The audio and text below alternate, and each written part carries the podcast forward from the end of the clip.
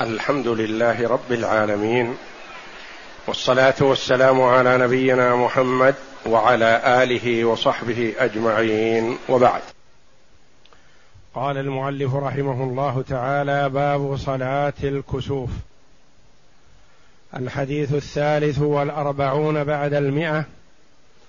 عن عائشة رضي الله عنها أن الشمس خسفت على عهد رسول الله صلى الله عليه وسلم فبعث مناديا ينادي الصلاة جامعة. فاجتمعوا وتقدم فكبر وصلى أربع ركعات في ركعتين وأربع سجدات.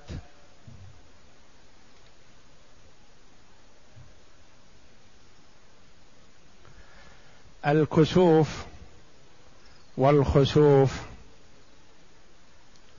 يطلق كل واحد منهما على ذهاب نور الشمس أو القمر أو بعضهما. وغالبا ما يطلق الكسوف على الشمس والخسوف على القمر. ويصح أن يقال خسفت الشمس كما في حديث عائشة الذي سمعنا. ويقال كسف القمر. فيطلق الكسوف والخسوف على كل واحد من الشمس والقمر. إلا أن الغالب أن الكسوف للشمس والخسوف للقمر. والكسوف والخسوف آيتان من آيات الله جل وعلا يخوف بهما عباده. وقد يدركان بالحساب. ولا ينافي هذا التخويف لأن الله جل وعلا جعل لها اسبابا عادية مدركة وامورا معنوية لا تدرك. فقد تدرك بالحساب وقد يظن الحاسبون أنه يحصل فلا يحصل. وقد ينفونه ويحصل بإذن الله. والله جل وعلا يخوف بهذه الآيات من كسوف وخسوف وزلازل وبراكين ورمي بالنجوم وغير ذلك من الآيات والعواصف الشديدة والمطر الشديد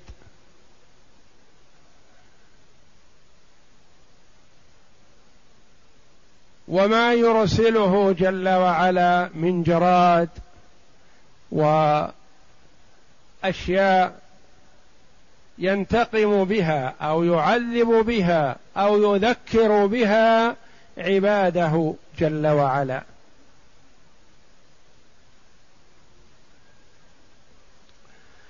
لإشعار العباد بأنه جل وعلا المتصرف. التصرف الكامل. ولا يظن أن هذه الشمس التي سخرها الله جل وعلا لهم ولمصالحهم ومنافعهم ثابتة لا تتغير ولا تتحول. فالله جل وعلا جاء قادر على أن يخسف بها. وكذلك القمر والنجوم والأمطار والرياح والثلوج والبرد وغير ذلك يلفت جل وعلا بها نظر عباده للتوجه إليه. ولا يظن أن هذه أمور طبيعية كما يقول البعض مستمرة على ما كانت عليه. هذه طبيعة الكون. لا. الله جل وعلا هو المتصرف في الكون إذا أراد جل وعلا أن يستمر على ما كان عليه استمر وإذا أراد أن يغير غير جل وعلا. فهو كما قال النبي صلى الله عليه وسلم يخوف بهما عباده. ولا ينافي أن تكون مدركة بالحساب وللتخويف كذلك. فلا منافاة.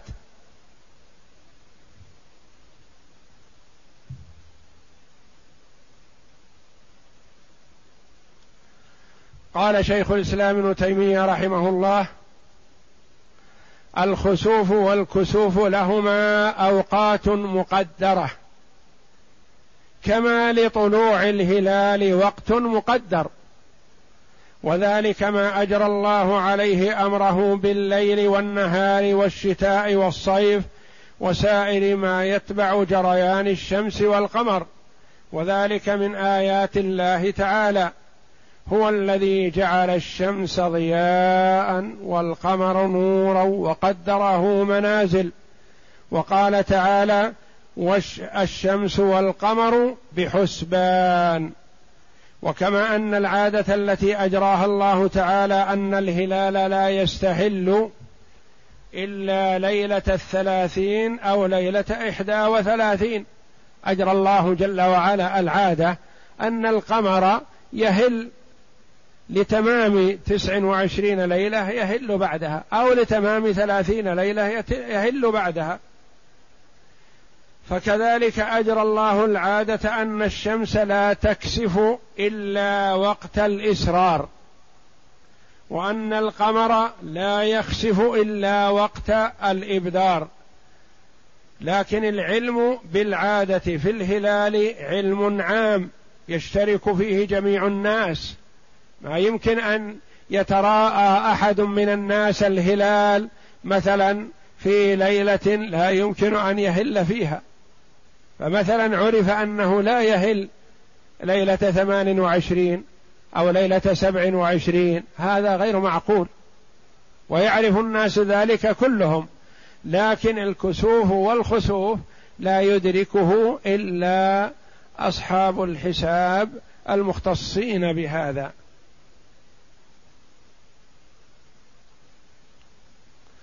وأما العلم بالعادة بالكسوف والخسوف فإنما يعرفه من يعرف حساب جريانها. وليس خبر الحاسب بذلك من باب علم الغيب. لا.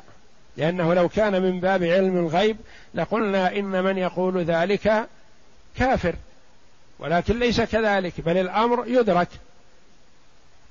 ولا من باب ما يخبر به الذين يكون كذبهم فيها أعظم من صدقه كالمنجمين مثلا والكهان ونحوهم الذين يأتون بالأخبار التي قد يصدقون فيها لكن كذبهم فيها أكثر.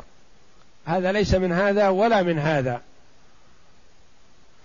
فإن ذلك قول بلا علم ثابت الذي نهي عن إتيانهم ومساءلتهم الكهان والسحرة والمنجمون. هؤلاء نهي عن الإتيان عن إتيانهم وسؤالهم لأنه لأن ما يقولونه على سبيل التخرص. والعلم بوقت الكسوف والخسوف وإن كان ممكنا لكن المخبر المعين قد يكون عالما بحسابه وقد لا يكون. فلا نصدقه. ولا يمكن أن نصلي صلاة الكسوف بمجرد قوله. لا. بل قد يصدق وقد يخطئ في الحساب لا عن كذب وإنما عن خطأ في الحساب مثلا. لأن الحاسبون كثير مثلا بعضهم يقول يحصل الخسوف أو الكسوف كذا وبعضهم لا يثبته نظرا لكون بعضهم غلط في حسابه. ولا يصح أن يصلى بناء على الحساب حتى يرى بالعين. فإذا تواطأ خبر أهل الحساب على ذلك فلا يكادون يخطئون.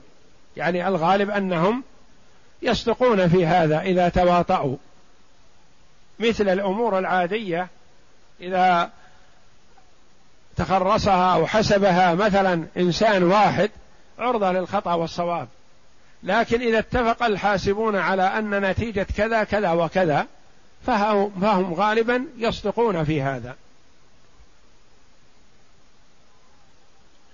فإذا تواطأ خبر أهل الحساب على ذلك فلا يكادون يخطئون ومع هذا فلا يترتب على خبرهم علم شرعي. إذا قال الحاسبون مثلا إن هلال رمضان يهل ليلة كذا فلا يصح أن نقول إن الصيام ليلة كذا هذه الليلة. وإلا فهم يقولون أحيانا لكن يخطئون. كذلك إذا قالوا مثلا إن الشمس تكسف يوم كذا أو إن القمر يخسف ليلة كذا ثم أصبح صار غيب ما رأينا الشمس ولا رأينا القمر للغيب فهل يجوز أن نصلي؟ لا لا يجوز أن نصلي حتى نرى بأعيننا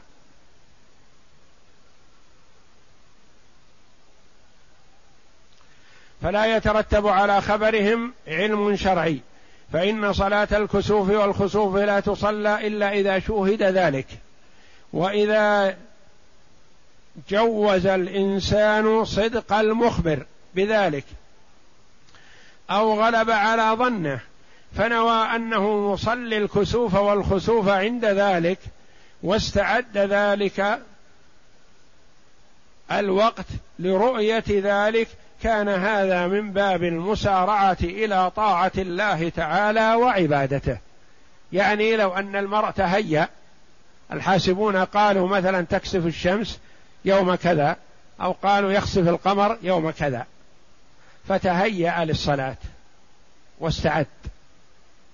ولم يفعل شيئا من الصلاة فلا بأس. بل هذا اعتبره شيخ الإسلام رحمه الله من المسارعة إلى الطاعة. يعني أن الإنسان سريع الامتثال سريع الاستجابة فهيأ نفسه حتى إذا رأى الشمس أو رأى القمر سارع إلى أداء الصلاة. واستعد ذلك الوقت لرؤية ذلك. كان هذا من باب المسارعة إلى طاعة الله تعالى وعبادته. فإن الصلاة عند الكسوف متفق عليها بين المسلمين. وقد توارت تواترت بها السنن عن النبي صلى الله عليه وسلم. وهذا الكلام لشيخ الإسلام ابن تيمية رحمه الله في مجموع الفتاوى في المجلد الرابع والعشرين صفحة 254 الحديث عن عائشة رضي الله عنها أن النبي صلى الله أن الشمس خسفت على عهد رسول الله صلى الله عليه وسلم فبعث مناديا ينادي.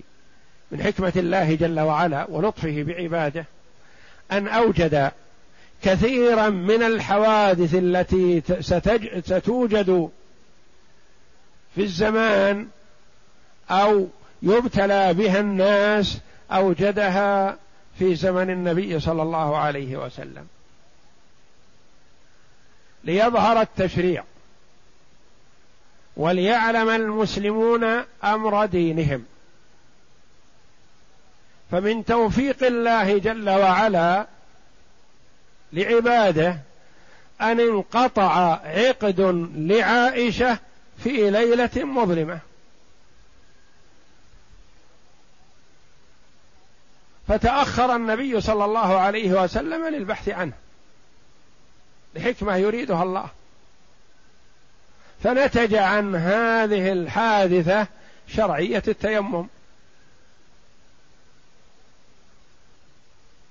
ولدت أسماء بنت عميس زوج أبي بكر الصديق رضي الله عنه ابنها محمد ابن أبي بكر في ميقات أهل المدينة في ذي الحليفة حتى يظهر التشريع. ماذا تعمل إذا ولدت المرأة وهي متوجهة للحج؟ عائشة رضي الله عنها أحرمت طاهرة وحاضت قبل أن تصل إلى مكة. ليظهر التشريع ماذا تعمل المرأة إذا أحرمت طاهرة ثم حاضت قبل الوصول إلى مكة. ماذا تعمل؟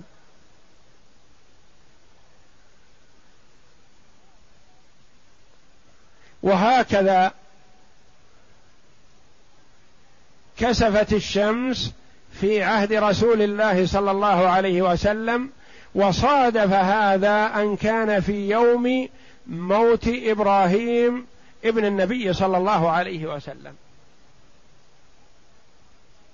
ليقتلع الله جل وعلا ما في النفوس من أدران الجاهلية. لهذا التشريع. لأنهم كانوا في الجاهلية يقولون تكسف الشمس إذا ولد عظيم أو مات عظيم.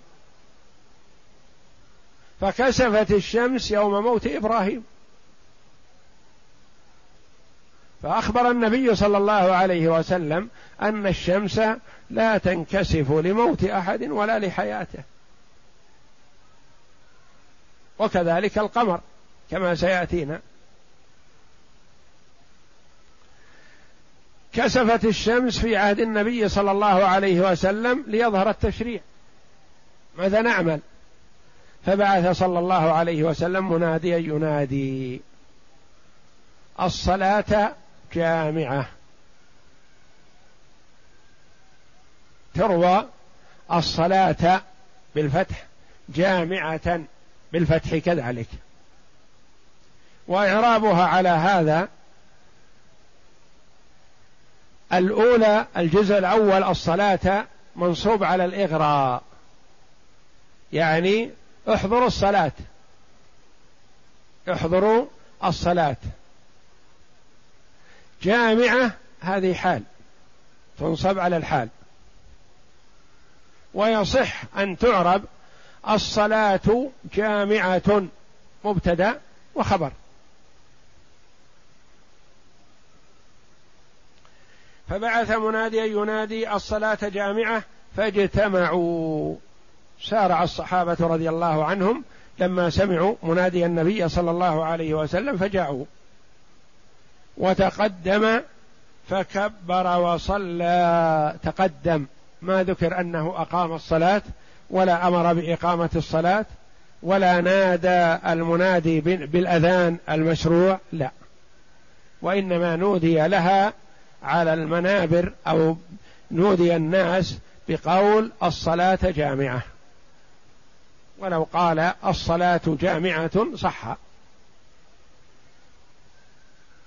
فلما اجتمعوا تقدم صلى الله عليه وسلم فكبر تكبيرة الإحرام وصلى أربع ركعات في ركعتين وأربع سجدات. هذه صفة من صفات صلاة الكسوف. أربع ركعات في ركعتين بأربع سجدات. يعني يقرأ الفاتحة وسورة طويلة ثم يركع ثم يقوم من الركوع ويقرأ الفاتحة وسورة أخرى دون السورة الأولى ثم يركع. وبعد الرفع من الركوع الثاني يسجد. هذه ركعة واحدة بركوعين. أيهما الركوع؟ الركن. وأيهما الركوع؟ السنة. هذان ركوعان. يجهل كثير من الناس الحكم. إذا أدرك الركوع الثاني اعتبر نفسه مدركا للركعة وليس كذلك. بل الركوع الثاني سنة. الركن هو الركوع الأول. فمن أدرك الركوع الأول في صلاة الكسوف أو الخسوف فقد أدرك الركعة. ومن لم يدرك الركوع الأول فاتته الركعة ولو أدرك قراءة الفاتحة. بعد الرفع من الركوع وقراءة سورة طويلة ثم الركوع الثاني. الركوع الثاني سنة. ويجوز كما سيأتينا أن تصلى بثلاث ركوعات أو تصلى بأربع ركوعات أو تصلى بخمس ركوعات. أنها وردت عن الصحابة رضي الله عنهم. وكل الركوعات المتكررة في الركعة الواحدة سنة. لا تدرك بها الركعة وإنما الركعة تدرك بالركوع الأول. كثير من المصلين بالكسوف والخسوف يجهلون هذا فإذا أدرك الركوع الثاني سلم مع الإمام وليس كذلك. الركوع الذي أدرك هو سنة. لا تدرك به الركعة. والركوع الذي فاته ركن من أركان الصلاة. لا تصح الصلاة إلا به.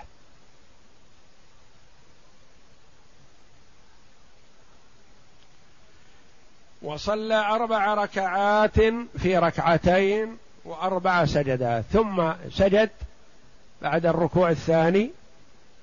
ثم جلس بين السجدتين. ثم سجد السجدة الثانية ثم قام وأتى بالركعة الثانية مثل الركوع الأول مثل الركعة الأولى. إن أتى بالركوع الأول بركوعين كذلك الركعة الثانية يأتي بها بركوعين.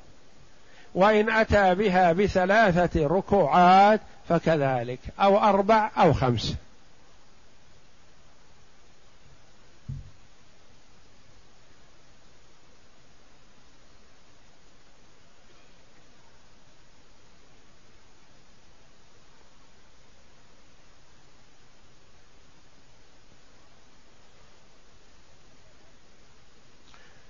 يقول خسفت جوز فيه فتح الخاء والسين خسفت. وضم الخاء وكسر السين خسفت خسفت الشمس. الصلاة جامعة نصب الأول على الإغراء والثاني على الحال. يعني احضر الصلاة حال كونها جامعة. وفيها غير هذا الإعراب. يعني يجوز أن تعرب الصلاة جامعة. مبتدأ وخبر. والنصب أولى.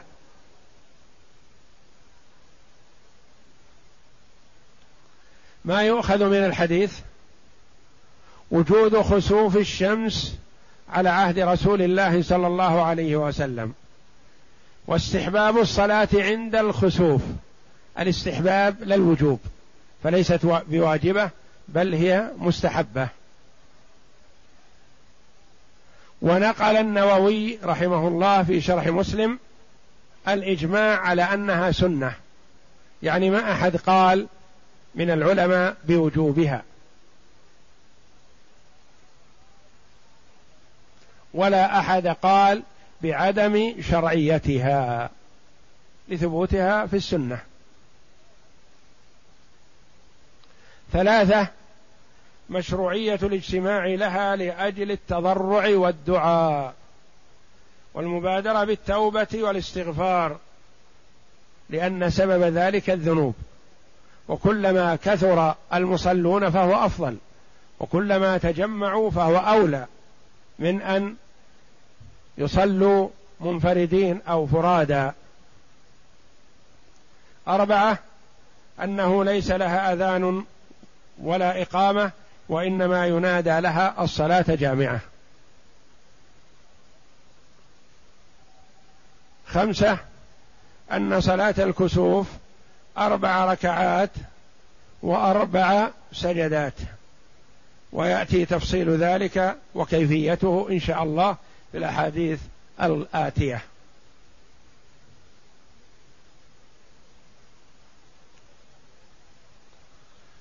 الحديث الرابع والأربعون بعد المئة.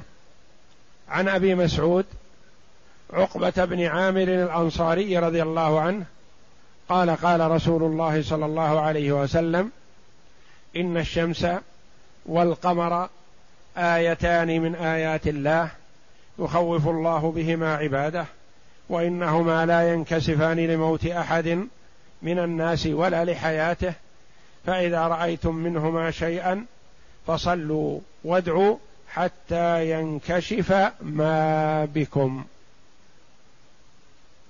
هذا الحديث أن الشمس والقمر آيتان من آيات الله دالتان على وحدانيته دالتان على قدرته دالتان على كمال تصرفه في الكون جل وعلا كيف ما شاء وعلى ما أراد. يخوف الله بهما عباده يجعلهما للتخويف للعباد من أجل أن ينزجروا عن المعاصي من أجل أن يرجعوا إلى الله. من أجل أن يعرفوا أن لهم ربا يتصرف في الكون. من أجل أن يعرفوا أن هذه النعمة التي هم فيها من نعمة الشمس والقمر والهواء المناسب غير شديد ولا ضعيف وغير ذلك من الآيات أنها نعمة من الله جل وعلا وأن الله قادر على سحبها وعلى إبطالها. ولو أبطلها جل وعلا لتعطلت مصالح العباد ولا هلكوا. فالنهار والشمس فيها مصلحة عظيمة للناس والليل والقمر فيه مصلحة عظيمة للناس. لو استمرت الشمس دائما وأبدا لضرت الناس ولو استمر الظلام على الناس لتضرروا. ولم توجد الشمس أو خسفت وذهب ضوءها لتضرر الناس فالله جل وعلا أجرى هذه الأمور لمصالح العباد ويخلفها دليل على كمال تصرفه جل وعلا فيها. وأنهما لا ينكسفان لموت أحد ولا لحياته. كانوا في الجاهلية إذا كسفت الشمس قالوا مات عظيم أو ولد عظيم. فالله جل وعلا يوجد هذا الشيء هو وحده لا دلالة على موت عظيم ولا حياة عظيم وإنما للتخويف. واجراها الله جل وعلا يوم موت إبراهيم ابن النبي صلى الله عليه وسلم ورضي الله عنه. فلأجل أن يبين صلى الله عليه وسلم هذا الأمر للناس لأنه هو المشرع.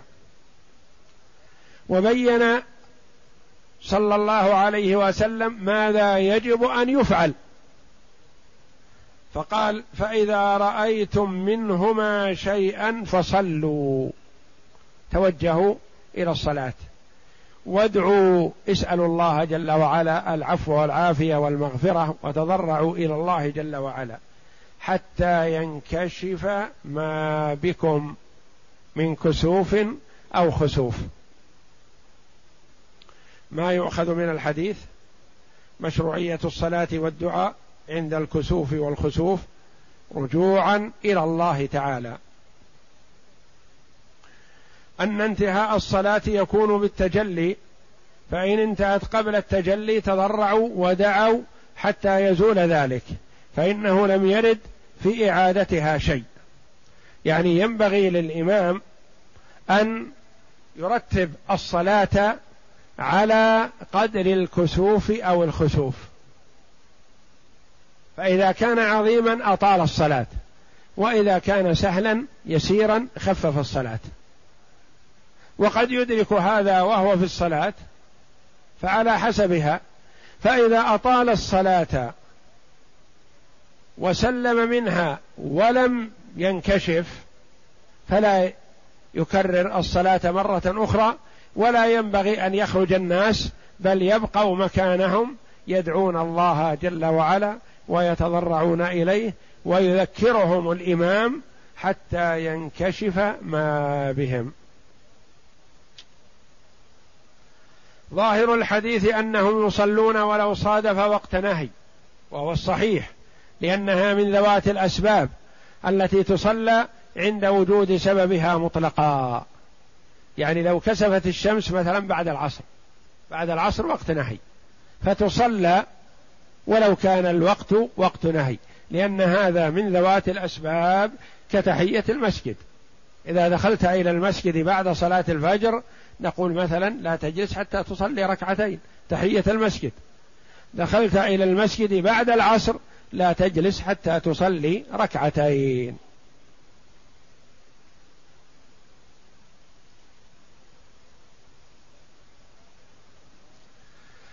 أن الحكمة في إيجاد الكسوف أو الخسوف هو تخويف العباد وإنذارهم بعقاب الله تعالى وإزعاج القلوب الساكنة بالغفلة وإيقاظها. يعني القلوب تغفل وتذهل. وتظن أن هذه الأمور كلها كما يقول بعض الناس أمور طبيعية. لا هذه تصرف بتصريف قادر متصرف جل وعلا. وإطلاع الناس على نموذج مما يقع يوم القيامة من بانخساف الشمس وانكساف القمر. والإعلام وبعض الناس لا ذنب له وكسفت الشمس في عهد النبي صلى الله عليه وسلم والنبي صلى الله عليه وسلم معصوم من الذنوب. لكن الذنوب إذا كثرت عم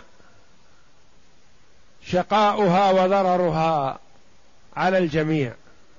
كما قال النبي صلى الله عليه وسلم عن الجيش الذي يغزو الكعبة فإذا كانوا في بيداء من الأرض خسف بهم. قالت عائشة يا رسول الله يخسف بهم وفيهم أسواقهم ومن ليس منهم. يعني فيهم أناس لم يأتوا لهدم الكعبة ولا لغزو مكة وإنما جاءوا لغرض أو تجارة أو نحو ذلك. فقال يخسف بهم ثم يبعثون على نياتهم. الخسف يعم المحسن مع المسيء. يؤخذ هذا بهذا. ثم يبعثون على نياتهم ولا تزر وازرة وزر أخرى. والإعلام أنه يؤخذ بالذنب من لا ذنب له ليحذر المذنب من ذنبه ويحذر المطيع العاصي. كما قال عليه الصلاة والسلام لتأمرن بالمعروف ولتنهون عن المنكر ولتأخذن على يد السفيه ولا تاطرنه على الحق أطرا أو لا يوشكن الله أن يضرب قلوب بعضكم ببعض ثم يلعنكم كما لعن بني إسرائيل أو كما قال صلى الله عليه وسلم. وكل هذه المعاني الروحية لا تنافي وجود الأسباب المادية العادية والله أعلم. وصلى الله وسلم وبارك على عبده ورسول نبينا محمد وعلى آله وصحبه أجمعين.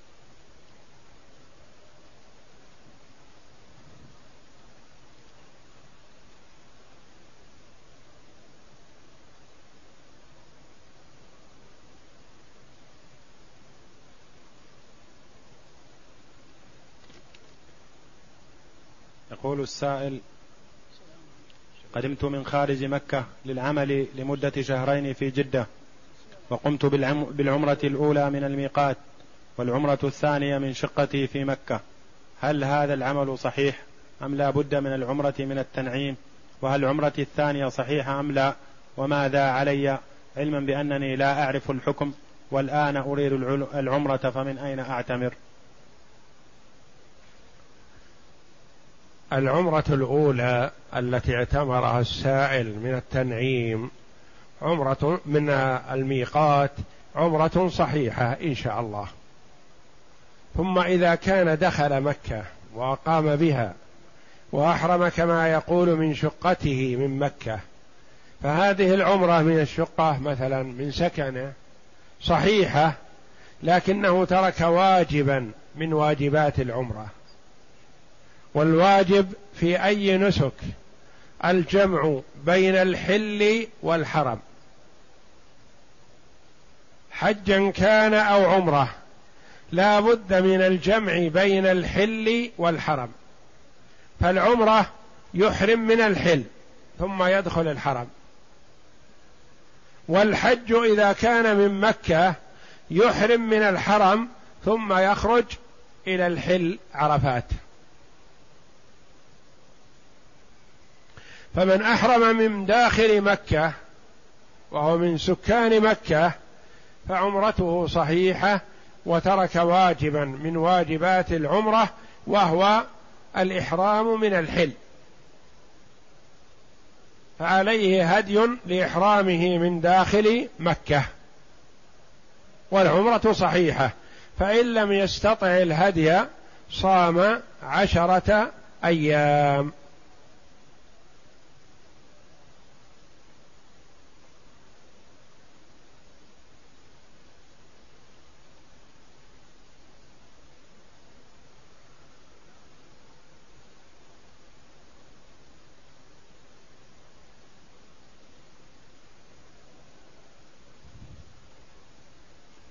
يقول إذا توضأت ودخلت الحرم هل أصلي سنة الوضوء مع سنة تحية المسجد؟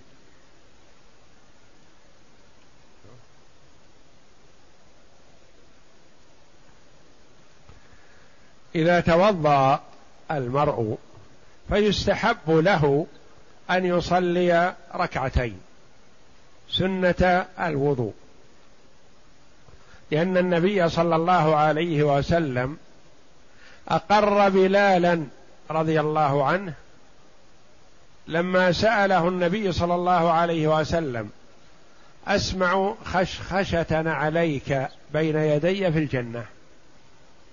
بماذا؟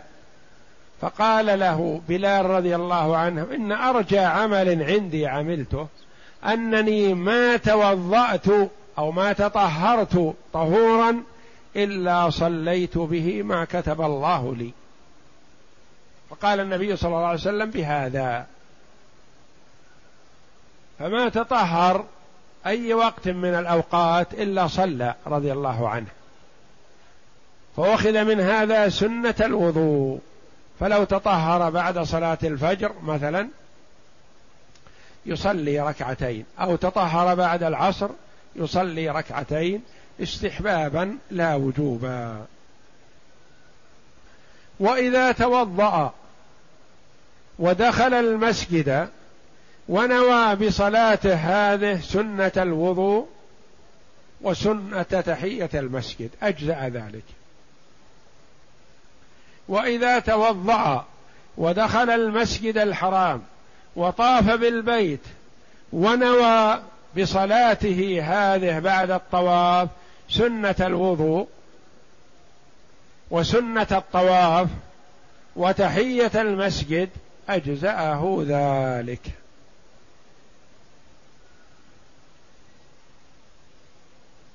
يقول وماذا أفعل إذا أردت أن أبدأ بالطواف؟ هل أنوي سنة الوضوء أم سنة الطواف؟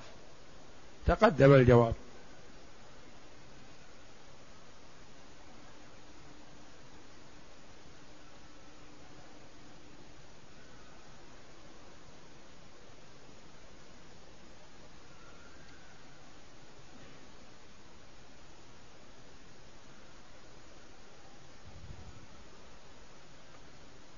السؤال يقول إذا عمل الإنسان حسنة كتبها الله له بحسنة ثم ضاعفها إلى عشر أمثالها فهل إذا عمل الإنسان سيئة ثم أتبعها حسنة هل هذه الحسنة تكتب بعشر أمثالها؟ الله جل وعلا جواد كريم. الحسنة يضاعفها بعشر. بسبعمائة بأضعاف كثيرة. والسيئة لا تضاعف بل هي بواحدة فقط. وإن تاب منها العبد تاب الله عليه. إلا أن العلماء رحمهم الله قالوا إن سيئة تعمل في مكة. في بلد حرام بجوار بيت الله الحرام أعظم اثما من سيئة تعمل في أقصى الدنيا. وليس معنى هذا أن السيئة في مكة مضاعفة لم يرد هذا. وإنما عقوبة سيئة تعمل مثلا في مكان فاضل يختلف عن عقوبة سيئة في مكان مفضول. كما أن عقوبة من عمل سيئة وهو عالم بالتحريم يعرف الحكم أعظم إثما من جاهل لا يدري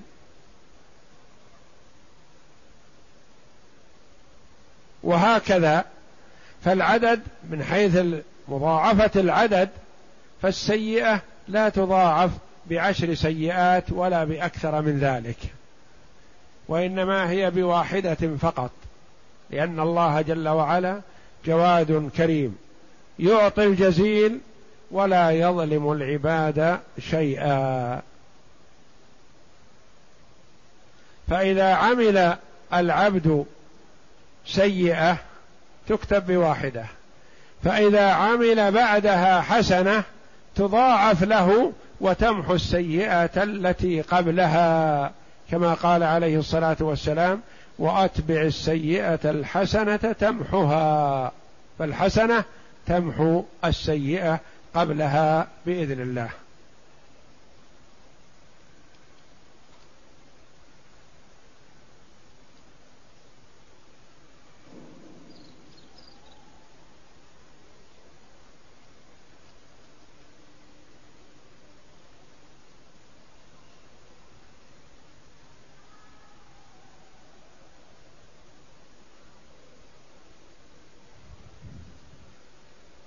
يقول هل يجوز للمسلم أن يتزوج بيهودية أو نصرانية؟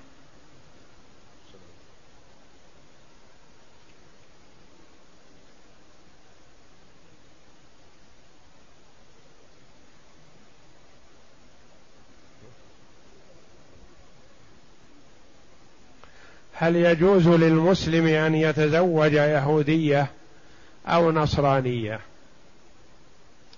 الأصل الحل. يحل له ذلك. لكن قال العلماء رحمهم الله لا ينبغي للمرء أن يقدم على هذا إلا في حال الضرورة والحاجة الملحة. مثلا فكان عمر رضي الله عنه يضرب من تزوج من المسلمين يهودية أو نصرانية. وهو رضي الله عنه لا يقول بحرمة ذلك لكن لما يترتب على هذا من الضرر.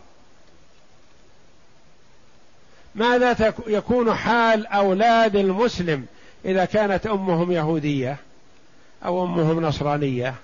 هل تربيهم على أخلاق المسلمين أم تربيهم على أخلاق اليهود والنصارى؟ وماذا يكون حال المسلم نفسه إذا كانت ضجيعته؟ وفراشه كافرة. لا تؤمن بالله واليوم الآخر. وانيسته التي يستأنس بها كافرة. ماذا تكون الحال؟ تساعده على الطاعة توقظه للصلاة تذكره بالخير تأمره بصلة الرحم. لا والله.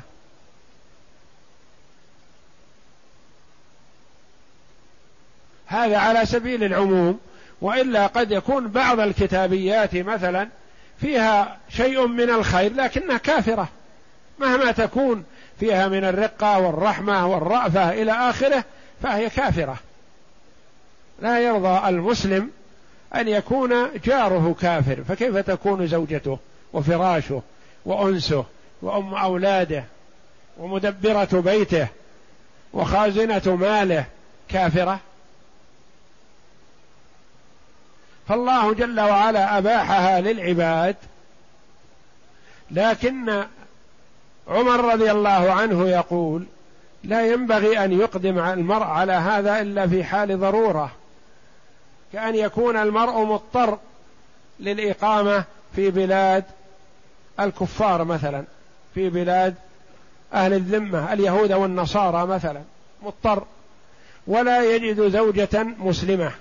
ولم يتمكن من نقل زوجته المسلمة ويخاف على نفسه الوقوع في الزنا فإذا تزوج في هذه الحال فلا بأس عليه. حماية لنفسه عن الوقوع في الفاحشة لأن وسائل الشر ميسرة وسهلة. فإذا لم يتزوج ولم يتيسر له إحضار زوجته يخشى عليه من الوقوع في الشر والفاحشة والزنا. فإذا تزوج في هذه الحال فالشيء مباح ولله الحمد.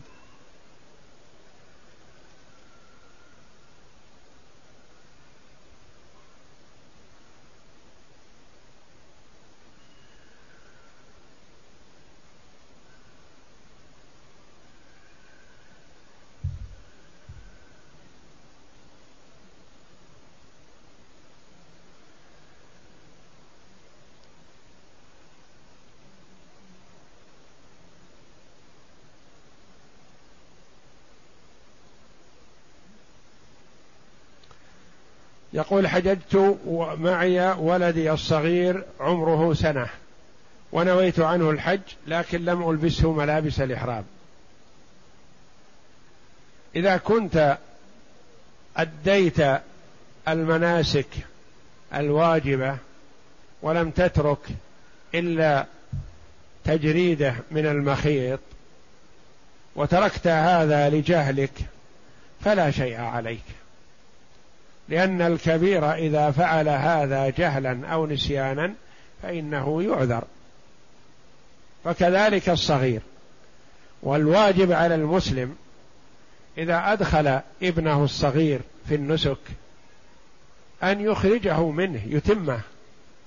بعض الناس يجهل يحرم معه الولد الصغير ابن سنة أو سنتين أو عشر سنوات أو أقل أو أكثر. يدخله في النسك وقد يطوف بعض الأشواط. ثم بعد ذلك يهرب الولد ويخلع ملابسه ويترك بقية النسك. وهذا خطأ. ولا يجوز للأب أو الأم أن يتركانه كذلك لأنهما أدخلاه في النسك فهو محرم شاء أم أبى. فيجب على من أدخله في النسك أن يخرجه منه. كيف يخرجه منه؟ يتم نسكه يجعله يكمل. افرض أنه هرب ولبس ملابسه العادية إلى الآن هو محرم. حتى لو لبس ملابسه العادية فنجرده منها ونجعله يطوف الطواف الشرعي ويسعى السعي الشرعي ثم نقصر له أو نحلقه إن كان ذكر ونخرجه من النسك كما أدخلناه. ولا نقول هذا طفل صغير أو هذا غير مكلف. أنت الذي أدخلته النسك أنت مكلف. جعلت ولدك دائما وأبدا محرما. وهذا لا يجوز. فإذا أدخل المرء الولد النسك ذكرا كان أو أنثى فيجب عليه أن يخرجه منه بإتمام نسكه. ويعذر بترك بعض الأشياء جهلا أو نسيانا. لو لبس السروال أو لبس المخيط مطلقا أو غطى الرأس أو تجر أو نزع ملابس الإحرام ولبس سروال وفنيله ونحو ذلك فهو معذور في هذا لجهله ويكمل نسكه.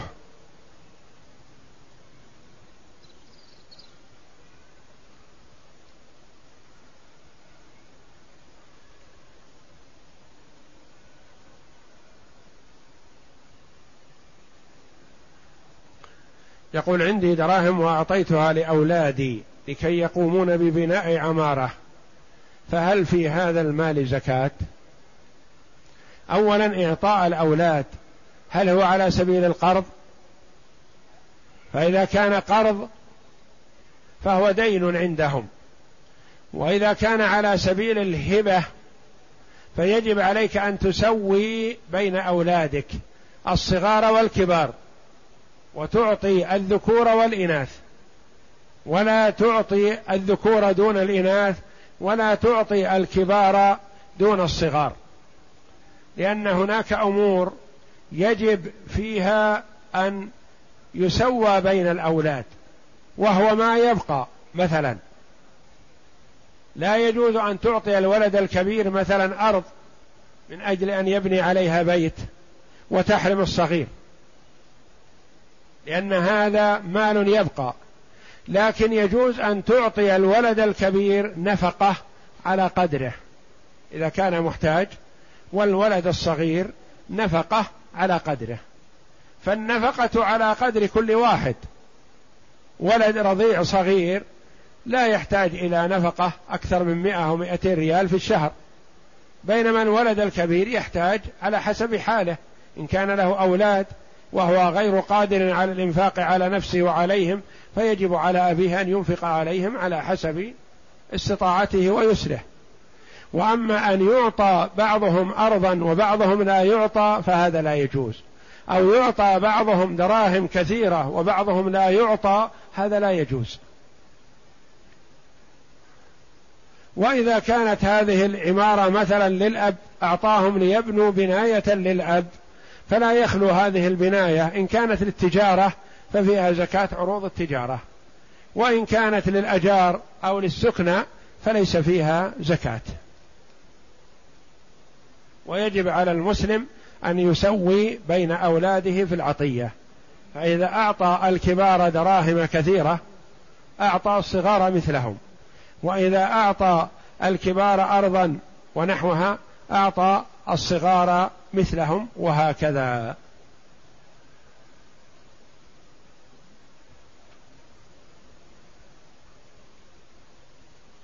يقول ما هي الحكمة من الطواف حول الكعبة؟ عبادة لله جل وعلا. تعبدنا الله جل وعلا بما شاء كما تعبدنا بالصلاة وتعبدنا بالزكاة وتعبدنا بالحج وتعبدنا بالطواف بالبيت. وغير ذلك من الشرائع والعبادات يمتحن الله جل وعلا بها العباد ويأمرهم بما شاء على الكيفية التي شرعها جل وعلا في كتابه أو على لسان رسوله صلى الله عليه وسلم. فالمطيع له الثواب والعاصي عليه العقاب.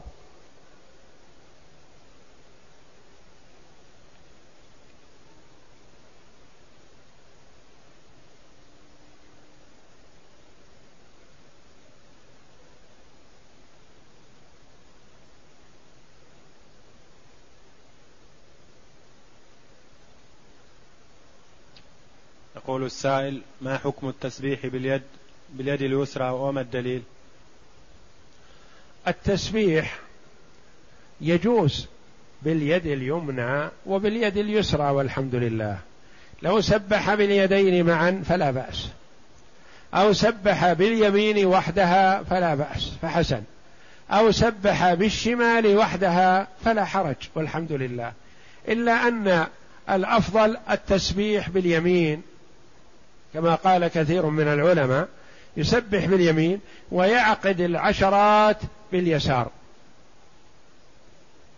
يسبح باليمين سبحان الله والحمد لله والله أكبر سبحان الله والحمد لله والله أكبر وهكذا وكلما أكمل عشرة عقد بيده اليسار إشعار حتى يكمل ثلاثا وثلاثين. لأن الإنسان مأمور بأن يسبح استحبابا بعد كل صلاة بقول سبحان الله والحمد لله والله أكبر ثلاثا وثلاثين مرة عقب كل صلاة. وهذه الثلاث والثلاثين مرة بتسع وتسعين لأن كل كلمة بثلاث كلمات. سبحان الله والحمد لله والله أكبر نعدها واحدة. فإذا عددنا من هذه ثلاث وثلاثين أصبحت تسعا وتسعين. ونقول تمام المئة لا إله إلا الله وحده لا شريك له له الملك وله الحمد وهو على كل شيء قدير.